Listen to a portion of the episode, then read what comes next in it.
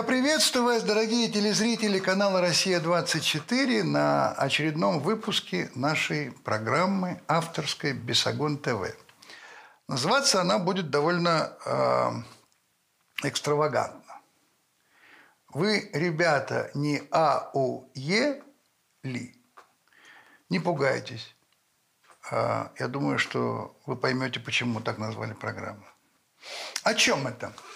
Дело в том, что у нас возникла идея, интерес вообще разобраться в причинно-следственных связях того, что происходит иногда у нас в стране с молодежью. Дело не в том, что мы хотим, э, так сказать, заниматься криминалистикой и э, заниматься тем, чем даже заниматься совершенно другие органы. Но все равно мы живем в своей стране, и нам интересно понять, почему так происходит. Вот страшный пример из Керчи, где студент Владислав Росляков застрелил 20 человек и 50 ранил. Потом застрелился сам. Он хотел прославиться на весь мир. Прославился. Только вот похоронили его в безымянной могиле, потому что боялись, что родственники тех, кого он убил, просто надругаются над этой могилой. Еще пример – Взрыв в Архангельске в офисе ФСБ. Подросток, 17-летний, Михаил Жлобицкий совершил самоподрыв. Сам погиб, трое ранены. Вот как он объясняет свой поступок, только зачитаю фрагменты. Товарищи, сейчас в здании ФСБ города Архангельск будет совершен теракт, ответственность за который я беру на себя. Причины для нас вполне ясны так как ФСБ фабрикует дела и пытает людей. И решился я пойти на это. Скорее всего, я подохну из-за взрыва, ведь взрывное устройство инициируется непосредственно мною через нажатие кнопки, закрепленной на крышке бомбы. Поэтому к вам просьба распространять инфу о теракте, кем совершен и причины. Вот комментарий к этому видео. Андрей Демидов – не перевелись еще нормальные люди на России. Царствие небесное Михаилу Жлобицкому. Нормальные люди. Обратите внимание. Это нормально. Игорь Разумков, герой парень, жаль его. Наша задача не кошмарить зрителей, потому что мы знаем прекрасно, что и много хорошего делается, действительно. Существуют целые программы в Селигер, программа «Сириус», «Таврида», на которую съезжаются прекрасные ребята, которые хотят учиться, и, им читают лекции, их обучают, они что-то мастерят, они живут живой жизнью. А посмотрите на их лица. Посмотрите на лица тех, кто выиграл все, что возможно, все награды на Олимпиаде роботов. Они заняты делом. Им интересно жить что очень важно. Им есть ради чего жить. А вот другая часть нашей молодежи. Почему День России отмечается именно сегодня, 12 июня? Не знаю, честно. Да, да, тоже вообще не знаю. Не имею мысли. Куликовская битву проходили? Да, конечно. Кто там, Челубей напал, правильно? И кто его, кто его изгнал, Челубея на Куликовском поле? Господи, это вспоминать еще, это в каком классе? Владимир Красно. Красное солнышко. Что случилось? Они под, подлет, подлет. Провалились. Провалились под лед. Это, И да. все, и утонули, потому что у них были доспехи. Кутузов какую роль сыграл в этой э, битве, если помните? Дал приказ поджечь Москву, чтобы она не досталась французам, чтобы, ну, если они... Французы куда, куда ушли? На реке они стояли и... А, и А, и провалились. под воду. Правильно, правильно, девчонки. Вот именно поэтому 12 июня была эта э, Да, День России. День России. День России. Теперь помните? Знаменитый советский поэт и писатель, да, Жуков, который написал Василия Теркина, а, вот в честь него назван этот парк. Он, кстати, лично убил Гитлера. Сейчас этот парк собираются переименовать. Вот как вы к этому относитесь?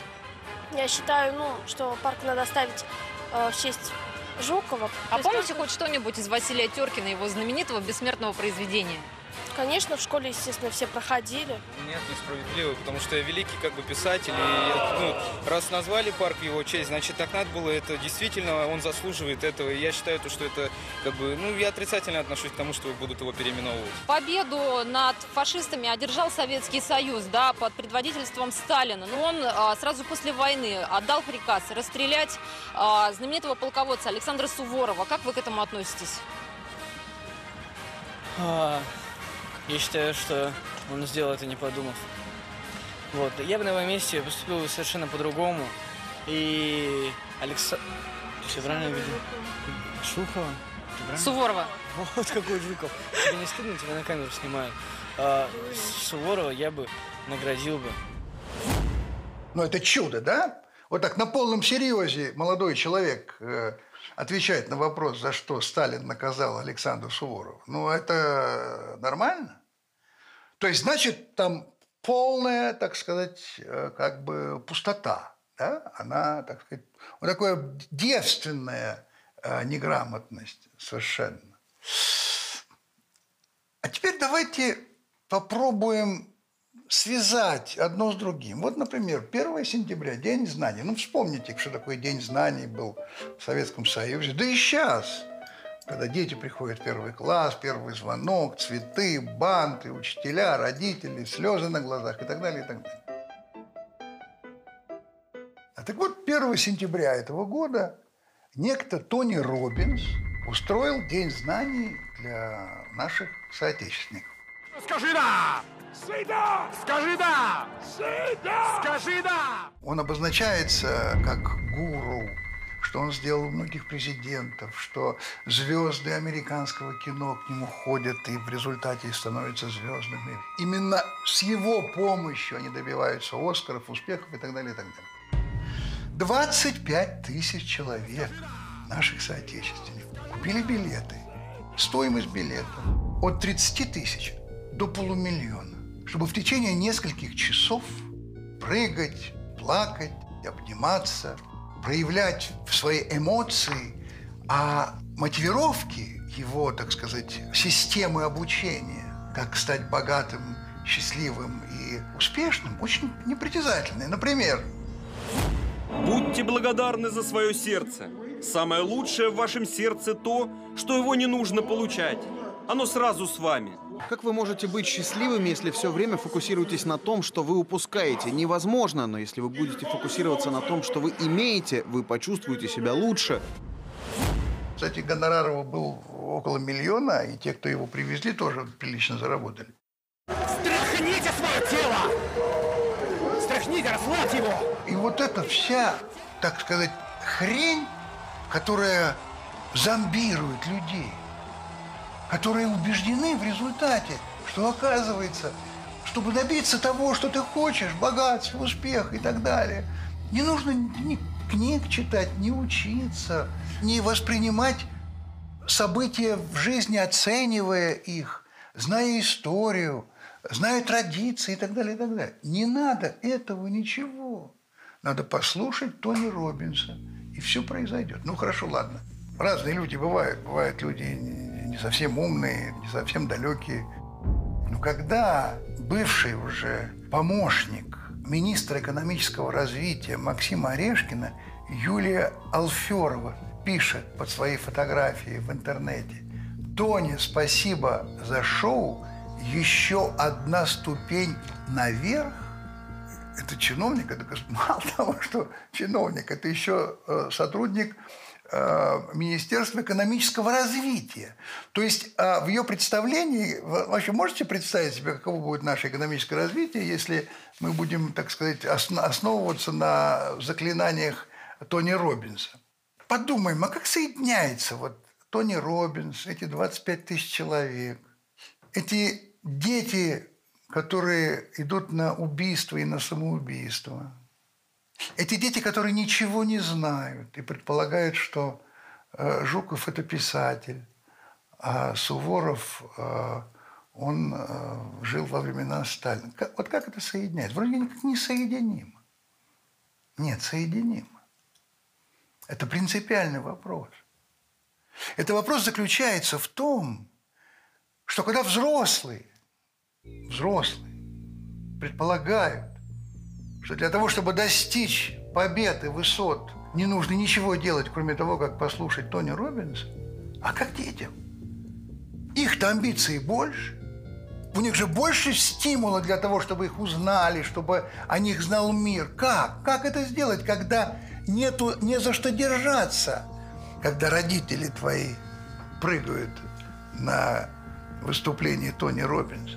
Когда у тебя нет этого контакта с ними. Когда ты, просыпаясь, не хочешь им сказать с добрым утром, папа, мама.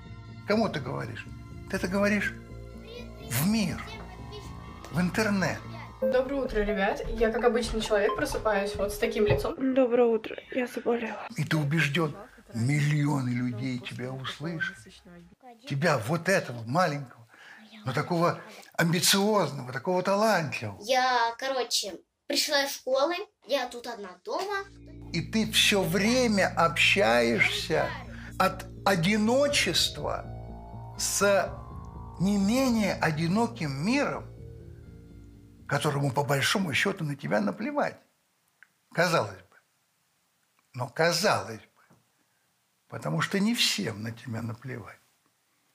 Потому что есть люди, для которых ты материал, для которых ты орудие производства.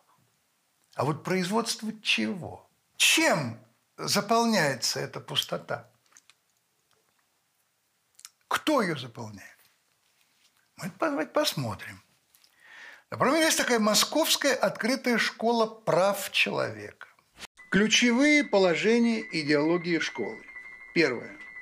Права человека нарушаются только государством. Второе. Пока существует государство, существует нарушение прав человека. Третье. Если государственная власть, как в России, реализует волю большинства граждан, оно автоматически ущемляет права меньшинств. Четвертое. Правозащитная деятельность – деятельность только а. по защите прав меньшинств и б. заключающаяся в противостоянии государству. Вот это вкладывается и заполняется этим та самая пустота, в которой живет этот молодой человек. Причем очень тонко все. Это оформляется очень интересно. Вот, допустим, с 9 до 9 идут занятия, а в 9 принесли еду. Учительница говорит, кто, кто с ними занимается, о, еду принесли. Там пицца, какие-то бутерброды, чай, да? Они поворачиваются на внесенную еду, а лектор быстро говорит им и очень внятно. Сейчас пойдете есть, но главный смысл, помните, самое главное, главный документ – это соблюдать Декларацию прав человека. Не Конституцию, а Декларацию прав человека, в основе которой борьба с государством. Я не хочу сказать, что я в восторге а, порой от того, что делает государство. Совсем нет. Но я про другое. Я говорю про то, что какое бы оно ни было государство, какая бы она ни была власть, ты ее сам выбираешь. Значит, мы предполагаем, что выбирая эту власть, ты доверяешь тем людям, которых ты выбираешь. И они, собственно, становятся государственной властью. Ну как же может быть так? Ты выбираешь для того, чтобы это стало государственной властью, а внутренне тебя учат, что с этим государством, то есть с этой властью, нужно бороться. Посмотрите, как тонко это делается. Цитата. «Прося защиту у государства, вы впускаете в свою постель мента с дубинкой. Необходимо думать, прежде чем впустить государство в свою жизнь. Лучше шляться по подъезду с наркотой, чем быть с властью». Как внедрить сознание молодого человека а, то, что государство защищает большинство и не защищает меньшинство? Очень тонко. Например, вопрос. Кто в зале считает себя рыжим? Поднимаются какие-то руки. Кто считает, что не служил, не мужик? Поднимаются руки. Кто считает, что геи – это нормально? Поднимаются какие-то руки. Видите, говорит лектор, среди вас уже много меньшинств. Вас, рыжих, геев, государство не защищает. Но как? Ну как? А? А разговор-то идет с, не, не с людьми, которые могут осмысливать. Теперь откуда появляются эти лекторы? Кто учит преподавателей московской школы? Это специалисты из Великобритании, которые приезжают в Россию ежемесячно на безвозмездной основе, получая большие зарплаты там где-то. Это имеет отношение к Тавистокскому институту. А что это за институт? Так просто. Бегло, кратко. Основная идея заключается в том, чтобы наблюдать за реакцией граждан, находящихся в чрезвычайно стрессовой ситуации, и выявить предел выносливости, при котором человек полностью теряет способность сопротивления. Идея в том, чтобы создать толпу людей, поведение которых легко прогнозируется, массу, которые повинуются приказам без всяких возражений или вопросов, разрушить человеческую силу воли. Мы ядерная держава. Не так просто. А что тогда делать? Надо воспитывать изнутри. Надо воспитывать ту силу, которая изнутри будет двигаться навстречу друг другу. Изнутри навстречу и снаружи вовнутрь. Как это делать? Для этого существует мощная сила – интернет, а всепроникающий, а вседозволенный, а неконтролируемый. Например, случае, если власть решится на ливийский сценарий, то есть войну на уничтожение, то нам придется переходить к полноценной партизанской войне с уничтожением электросетей, узлов связи, трубопроводов, мостов. На чем срабатывает этот посыл? На генетической памяти. Мы все время слышим в этих воззваниях оккупационный режим, партизаны. Что это значит? Фильмы, которые были про Великую Отечественную войну, или сериалы про партизан. Оккупация, борьба с оккупантом. Благородно, конечно. А кто оккупант? Власть, государство. А партизаны, как, как заманчиво, как азартно, как клево. С автоматом в лесу, выслеживать врага. А как помочь этому? А вот, пожалуйста. Например, как пустить поезд под откос? Вот инструкция. Для того, чтобы не пустить по ошибке под откос обычный пассажирский поезд или электричку, можно применить следующую хитрость. Действуя вдвоем, двое человек находятся у железной дороги на некотором расстоянии друг от друга. У каждого должна быть обычная рация. Один предупреждает другого по рации о приближающемся поезде, другой быстро закрепляет на рельсах взрывное устройство. И гуманно, и доходчиво. А вот пример. Девочка. Она состояла в группе «Народная самооборона» призывала нападать на сотрудников правопорядка, распространяла информацию по изготовлению взрывчатых веществ. Вот видео вам с поджогом офиса «Единой России». Акция против власти. Она проведена московскими анархистами 31 января. Она была арестована, естественно, и отпущена. А вот посмотрите на фотографию. Вот эта вот чудная девочка с игрушкой, невинное существо. Как не стыдно этому кровавому режиму вот такого ребенка взять. Боритесь с теми, кто ведет войну, вот с этими беззащитными детьми. Все продумано, все рассчитано. Это сеть, которая работает и развивается. Какой упор, опять же, на э, генетическую память э, ребят, которые смотрели фильмы о войне, о партизанах, о фашистах и так далее, и так далее. Посмотрите. Стратегия освобождения от оккупации. Наша первоочередная цель – потеря управляемости страной со стороны оккупационных властей и переход власти в руки народа. А для этого надо организовывать множественные очаги сопротивления, захватывать или уничтожать местную администрацию и мэрию, местные СМИ, объекты МВД и ФСБ, ГУВД, врагов народа, чиновников, нефтяные и газовые трубопроводы и скважины, взлетно-посадочные полосы аэропортов, крысам свойственно бежать с корабля. Дальше. Внимание. Населенный пункт считается освобожденным от оккупации, если его мэр единорос и начальник полиции повешены перед зданием администрации управления в руках народной власти, а порядок вместо МВД обеспечивает народная дружина.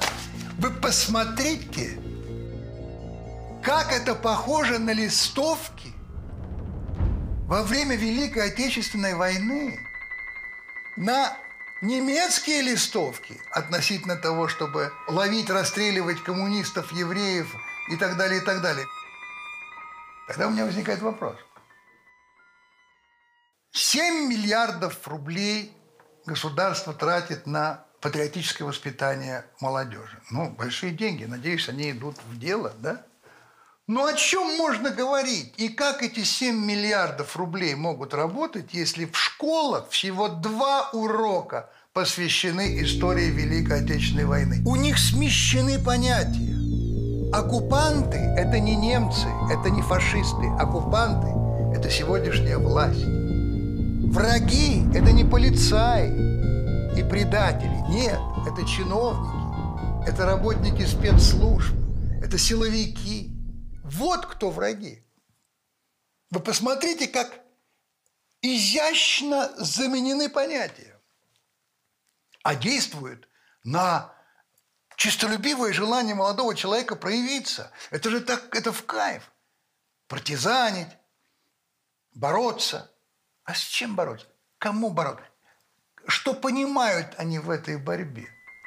Вот замечательный скан. Мне 11 лет – я за Навального иду на Манежку вместе со своим другом. Ему 10 лет. Мы боимся. Мне 11 лет, иду с другом за Навального. Что они знают про Навального? Что они знают про то, против чего они сейчас будут бороться? Вот послушайте, а, так сказать, уровень этой борьбы – Главное, чтобы поменять саму систему власти, систему образования, систему здравоохранения. Во власти находятся коррупционеры, которым Конституция должна, по сути, на нас работать, а не на них. Почему в нашей стране Конституция против уголовного кодекса? правового кодекса. Надо менять Конституцию вместе с Уголовным кодексом. И да, все. Молодец! Спасибо! Стоят взрослые люди, аплодируют. Они понимают вообще, что этот мальчик, который придет домой, в полном восторге от себя самого, потому что он, ему аплодировали взрослые. Вот это та самая слепая сила, тот самый щит, тот самый таран, беззащитный, не могущий ответить. А количество флагов российских – это патриот, масса флагов. Когда берут человека с российским флагом, это кого? Это берут патриота. То, что он выступает против закона, это не имеет значения, он флагом. А это снимают.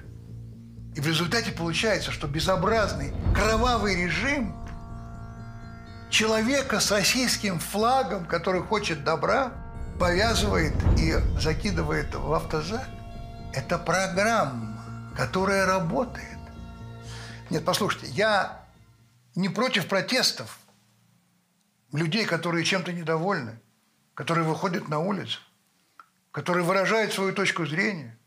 Я за это. Но это нельзя переводить на детские рельсы. Поэтому Я не вижу ничего подлее, чем несмышленыша, которому хочется славы, быть на виду, заставлять кидаться на амбразуру, быть избитым, посаженным. И в результате этого мы еще раз получаем инъекцию о том, что власть избивает детей. А, а есть еще способы, не такие э, агрессивные. Вот, например, э, человек с э, куклой Путина, который что? Который кусает маленькую девочку. Маленькая девочка понимает, что происходит? Нет, она хихикает, ей интересно, с ней играют. Это снимают СМИ. А что снимают СМИ? Людоед Путин, который жрет детей. Поехала? Поехала. Разлетелась? Разлетелась. Маленькую девочку использует, она, ей что крокодил, что Путин, что зайчик, абсолютно без разницы. С ней играют. Но и это вставляется лыка в строк. И это используется. То есть мы видим невооруженным глазом организованную работу по разрушению всех структур, которые так или иначе функционируют в нашей стране. Зачитаю вам один документ. Сближаясь с народом, мы прежде всего должны соединиться с теми элементами народной жизни, которые со времени основания московской государственной силы не переставали протестовать не на словах, а на деле против всего, что прямо или косвенно связано с государством. Соединимся с лихим разбойничьим миром, этим истинным и единственным революционером в России. Наше дело страстное, полное, повсеместное и беспощадное разрушение. Друзья дорогие, это написано почти 150 лет назад. Это написано революционером Сергеем Нечаевым. Это выдержка из катехизиса революционер. Между прочим, у этого несчастного парня, который себя взорвал, у Михаила Жлобицкого на аватарке было изображение революционера Сергея Нечаева. Он его знал, он у него учился. То есть вот она преемственность. И все то, к чему привело в результате. Вот это стремление к разрушению. Вот теперь мы приходим, так сказать, к расшифровке, почему так странно называется наша программа. Знаете ли вы, что такое АУЕ?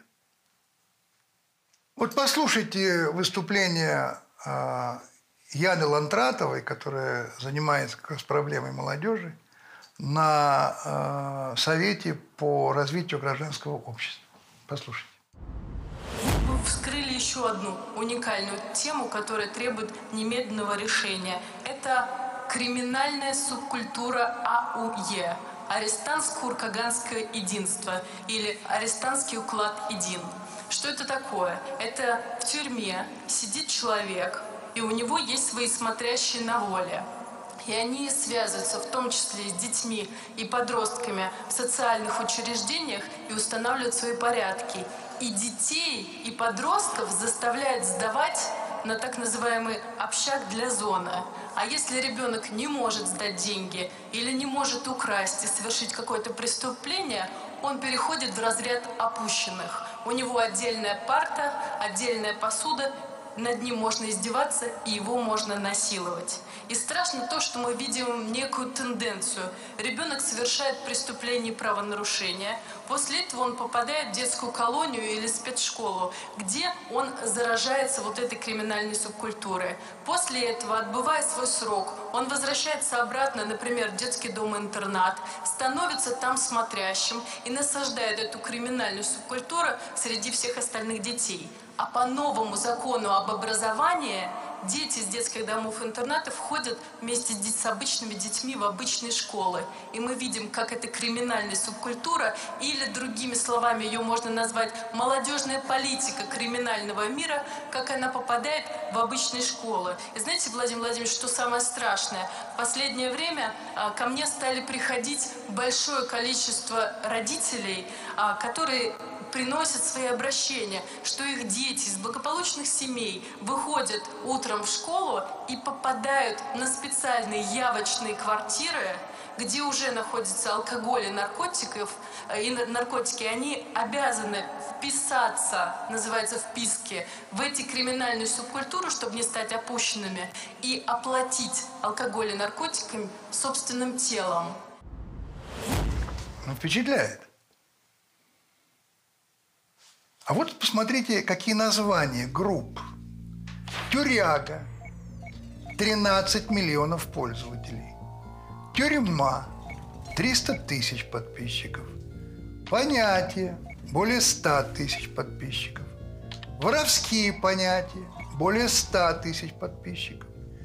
Суммарное число подписчиков около полутора миллионов человек. А на портале в Ютьюбе сейчас действует 1200 каналов с уголовной тематикой. Количество просмотров видеоматериалов 25 миллионов человек. Вы понимаете, какое поле деятельности? А теперь посмотрим еще на одну сторону, так сказать, нашей э, жизни наших детей, на школу. Мы недавно видели, как выгнали с работы учительницу, которая дала подзатыльник или побила какого-то э, школьника. Все извинялись, так сказать, учителя наказали и так далее, и так далее. Справедливо это когда наказывается учитель, который жестоко обращается с детьми. Да, конечно, справедливо. А как дети обращаются с учителями? Государство, общество наказывает учителей, которые позволили себе некорректное отношение к ученикам, к детям. Что из этого выходит? Бесправие учителя и абсолютная безнаказанность школьников.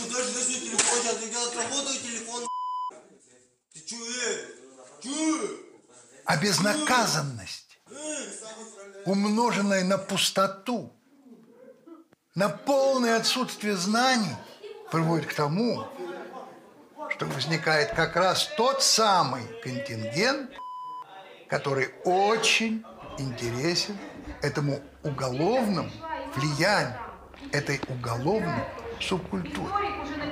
вас бумагу. Но, ну, конечно же, это же тоже романтично, как партизаны. И им объясняют, что, ребята, не бойтесь, ничего с вами не будет. Пока вы не достигли совершеннолетия, ничего с вами не будет. А когда вы достигли совершеннолетия, то тоже с вами ничего не будет. Потому что если вы убьете семью из 19 человек с детьми, максимум, что вы получите, пожизненное заключение. Мы видим, как воспитывается бесстрашие перед законом, а еще плюс к этому можно действительно перебить целую семью, сесть пожизненно, да, в общем-то, нормально жить. И крабы, и шашлычок, если у тебя есть бабуля и связи. Прямое подтверждение – это история с Вячеславом Цеповязом, когда его фотографии опубликовали, и поднялась, так сказать, шумиха. Его цитата «Несидящее общество отказывает сидящей половине в праве нормально питаться, питаться деликатесами». Это, а говорит человек, убивший целую семью с детьми. Почему я говорю про смертную казнь? Говорил много раз. Не убивать людей, нет. Обозначить порог, за которым тебя не будет. Это превентивное дело. Это значит Ты должен думать перед тем, как это сделать, потому что ты знаешь, что не пожизненное тебя ждет, а там неизвестно, что будет, а просто тебя казнят за то, что ты убил других людей и сделал несчастными целые семьи, десятки семей. Когда этого нет, мы понимаем абсолютно точно, что в результате эта субкультура дает замечательную возможность быть бесстрашным, крутым, быть смотрящим, учить других, не бояться ни власти, ни родителей, никого. А теперь давайте представим себе, учитывая, какое количество, скажем, людей являются пользователями этих каналов на YouTube, 1200 каналов с тематикой уголовной, они через 10 лет, через 15 лет станут полноценными, полноправными хозяевами страны, они будут голосовать, они могут прийти во власть. Что это будет за страна и власть, воспитанная этой субкультурой АУЕ? Что это будет за власть, в которой будут и избиратели, и тех, кого избирают, воспитаны этой субкультурой АУЕ? Арестанско-Уркаганское единство. Или арестантский уклад един. Мы должны об этом думать. А есть и другие вещи, как бы безобидные. Мало того, безобидные. Очень здорово сделанные. Профессионально сделанные. Вот послушайте.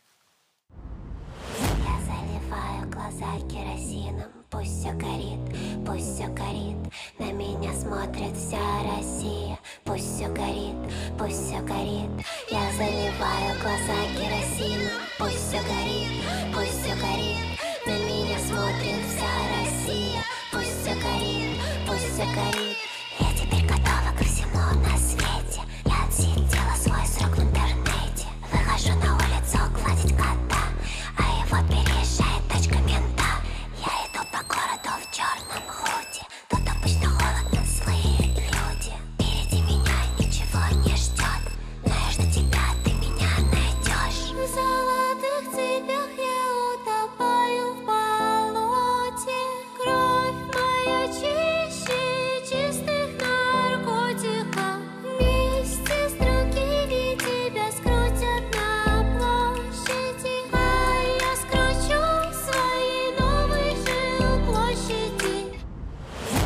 Мне скажут, зачем это показывать, рекламировать и так далее. Не надо рекламировать, это уже не требует рекламы.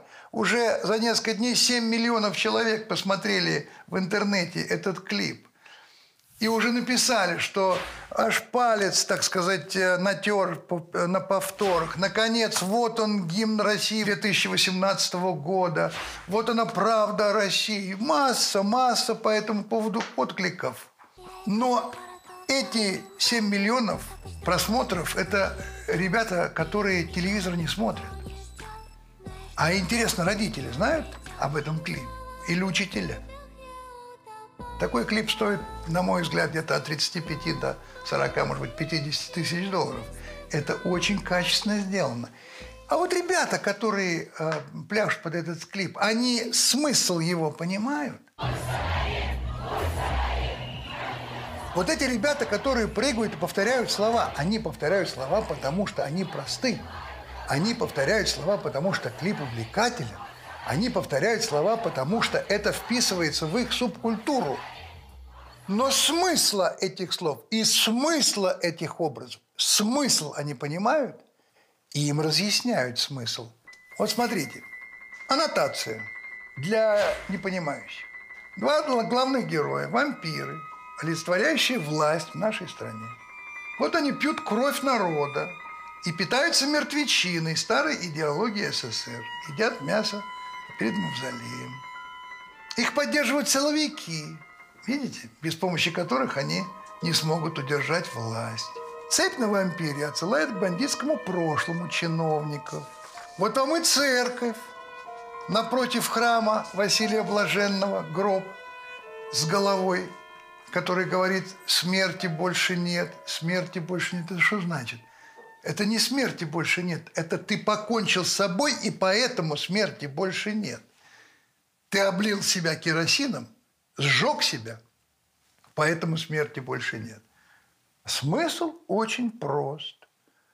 Твоя страна – это отвратительное сборище вампиров, которое сжирает собственный народ, церковь, которая не может ничего сделать, потому что она бессильна. А в общем-то, лучший выход из этого положения – просто уйти из этого мира. И ты прославишься. И мы видим это. Концерт этой группы был запрещен. Вот во что это вылилось? Пусть горит, пусть горит, на меня Вот эти ребята на улице выражают свой протест, возмущение. Они поют эти слова.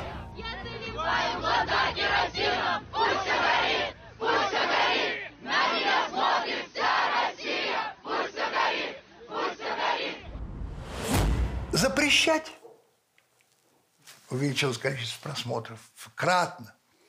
Арестовывать бессмысленно, только вызывает протест. Что делать?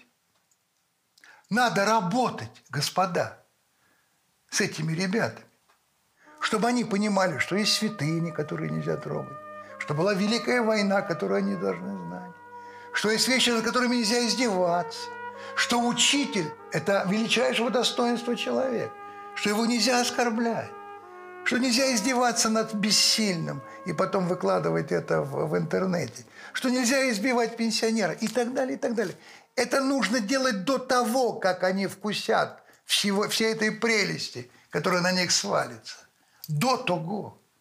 Мы видели парня, который, ничтоже сумняшись, отвечает на вопрос, мог ли Сталин наказать Александра Суворова за переход через Альпы. Ну, понятно, что тут спрос-то небольшой.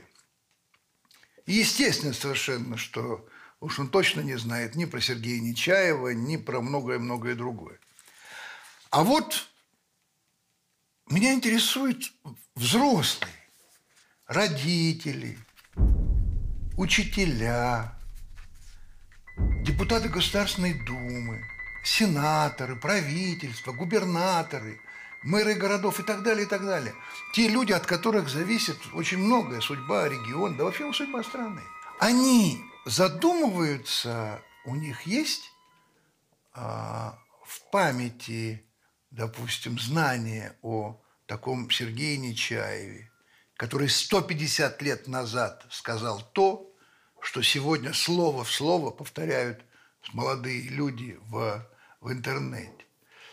Они задумываются о том, за что убили Столыпина, кто его убил, как произошла февральская революция, с чего началась, как был предан император всеми, армией, ближним кругом, венценосными родственниками. Не возникает желание сопоставить, подумать, учиться на истории собственной, делать выводы для того, чтобы не повторилось это. Потому что, когда мы читаем чудовищные идеи соединения с разбойничьим миром у Сергея Нечаева и видим сегодня а, субкультуру, имеющую огромное значение и популярность, АУЕ, арестантско-уркаганское единство, это же все вытекает одно из другого. И если этого не видеть, не понимать, и не понимать,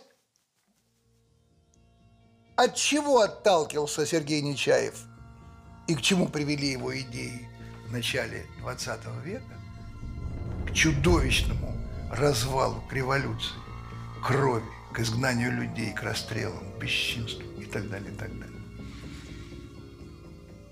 Мы рискуем. У моего двоюродного деда, а, историка Дмитрия Кончаловского, была книга, она называлась «Пути России».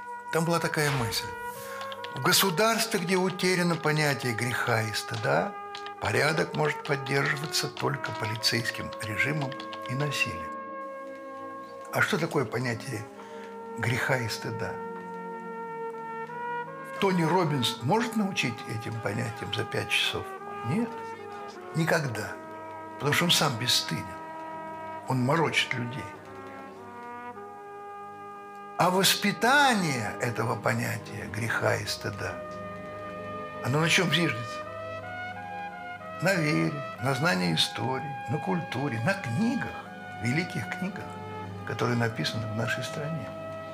Так вот, если мы не сумеем воспитать молодое поколение, понимающее, что такое грех и стыд, мы не можем жаловаться на то, что порядок в стране будет поддерживаться полицейским режимом и насилием. Нам это надо? Ну вот и все на сегодня. И, как говорил наш Мичман Криворучка, уходим по одному. Если что, мы геологи. До следующей встречи. Bye.